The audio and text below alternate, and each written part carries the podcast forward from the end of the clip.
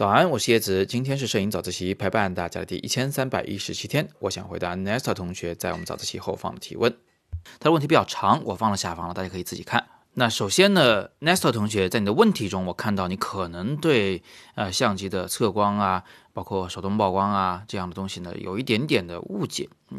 那比如说你说的第一句话叫 M 档用不到相机测光了，这是不对的。呃 ，M 档呢，它只是说手动的控制这个光圈、快门、感光度、曝光三要素，也就是手动的控制曝光。那测光这件事呢，相机其实还在做，而且它会呃以这个曝光参考游标的形式显示在你的这个取景器里头，它会在那里告诉你说，它认为你现在的曝光是多了还是少了，多了多少，少了多少。那我们在手动曝光的时候，实际上也会看这个测光的结果的，我们会根据相机给出的这个建议来估算，来调整自己最后的曝光值。那么你的第二句话呢，也有一些问题。呃，你说呢，手动曝光的效果更接近哪种测光结果？呃，是这样子的，手动曝光啊、呃，它的那个曝光结果和任何一种测光结果都可能一模一样，也可能完全不一样。你应该这么理解这件事儿，就是首先呢，测光是测光，曝光是曝光，不管你是在自动挡、半自动挡还是这个呃手动曝光模式下，相机其实永远都在测光，只要它有电就在测光。所以你要说这些照片拍出来啊，它的亮度不一致，发生一些偏差变化，那肯定是因为曝光模式不一样。比如说全自动的 P 档，或者是半自动的光圈优先档、快门优先档，我们在用这些档位拍照的时候，相机会根据它测光的结果来自动的选择一些曝光参数来拍摄。那显然你的测光逻辑不同，你拍出来照片的亮度可能就不一样了。但是手动曝光模式的时候呢，相机虽然还在测光，但只给你参考值，并不直接参与曝光。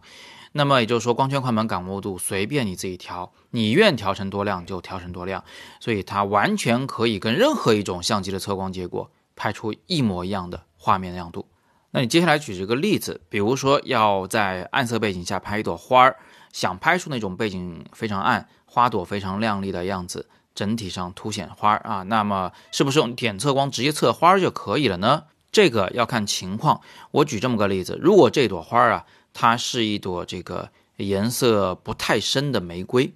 那么你点测这个花的时候，因为它的反光率接近 百分之十八 灰，所以你点测完它拍出来的照片呢，花朵的曝光呢会非常的精确啊，它就是你肉眼看到的该有的样子。但是如果你的拍摄对象是一朵白色的小雏菊啊，那你就完蛋了，你点测在这一个花上啊，你得到的将会是一张这个花非常暗淡的啊，曝光严重不足的白色变成了灰色的这么一张照片。当然与此同时，你的背景是完全的曝光不足了，这可能符合你的需要，但是别忘了那朵花也没有呈现出它该有的样子。咱们在后期处理中呢，就不得不把这张照片强行拉亮，但是如果强行提亮的话，你会发现背景中原本曝光不足的那些区域啊，它们会呈现出一种非常怪异的画质损失之后的一种画面。所以说白了，你这里弄混了一件事情，就是最终我们要呈现出的画面效果，什么背景暗啊、花朵亮丽啊，啊，这个呢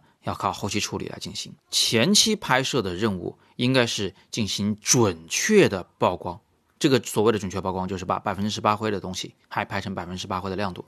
把白色还拍成白色，黑色拍成黑色。只有这样做，你才可以尽可能的留下你这个场景中所有的细节带回家去，也只有这样，你在后期处理中呢才能有更大的余地去实现你想要的效果。啊，当然了，如果说的深一点，我们还有什么所谓的向右曝光啦、呃宁欠勿过啊，一些这样的技法。但是这些东西呢，是一些比较特殊的情况，我们今天时间有限啊，不再细谈。至于你的最后一个问题啊，手动曝光怎么这样进行针对性的曝光，会不会拍出来就类似于评价测光或全局测光？这这里面还是隐藏着一个问题啊，我觉得你可能还是认为手动曝光是要玩一些花招，一定要出一些什么样的特殊效果，但其实不是的。那不管是哪种曝光模式，我们最终都是为了得到一张曝光正确的照片。呃，评价测光，呃，或者叫做全局测光或者分区测光啊，这一类人工智能化的测光方式呢，其实已经非常棒了。那他们可以应付大部分的情况，再加上曝光补偿啊，那你就完全可以拍出正确曝光的照片。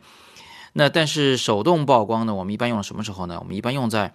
就是评价测光或者全局测光，或者是说这个矩阵测光完全无法使用的时候，或者我们用它会反而变得非常麻烦的时候呃人工智能不智能的时候，呃什么情况下呢？比如说你在一片巨大的黑暗中，突然有一个非常亮的人脸啊，就比如说是这个演唱会吧，啊，周围都是黑暗的，只有那个人被探照灯照亮。这个时候你用评价全局啊，可能都很难拍出正确曝光的照片。这个时候你用手动曝光，直接调成那个人脸正常曝光，其他东西你就完全曝光不足就可以了。还有一种情况呢，就是在呃。就是非常极端的光线频繁的在进行变换的时候，比如说舞池中的人群，这可能是一个例子，因为有很多那个探照灯啊在天上挥舞着，时不时的就要扫过你的镜头，让你的这个嗯智能化的测光呢变得这个非常的愚笨，经常会有一些错误的判断。所以这个时候如果你十分有经验的话，你也可以用手动曝光来接管相机对曝光三要素的这个控制能力。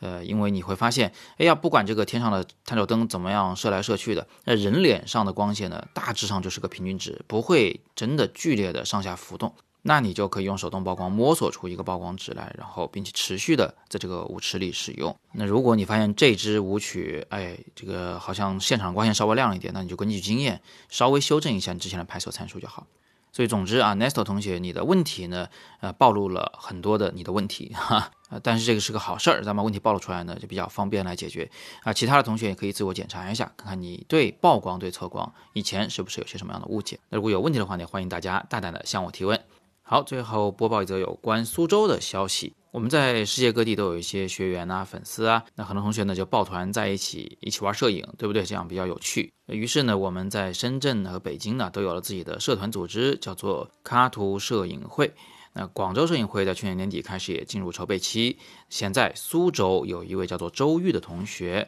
发起想成立咔图苏州摄影会，现在正在招募这个早期的筹委会成员。所以如果你也热爱摄影啊啊，想跟我们一起玩啊，然后有些什么样的点子、技能或者有什么资源的话呢，啊，如果你觉得自己能做点什么贡献的话啊，都可以与我们的周玉同学联系，我把他的微信二维码也放在了底部。那我们在各地的摄影会都属于独立的社团组织，所以你的摄影会你自己说了算，自由度还是相当的大的，希望大家能玩出花来啊，这个交到更多的朋友。好，那今天就聊到这里。今天是摄影早自习陪伴大家的第一千三百一十七天，我是叶子，我们每天早上六点半，微信公众号摄影早自习，不见不散。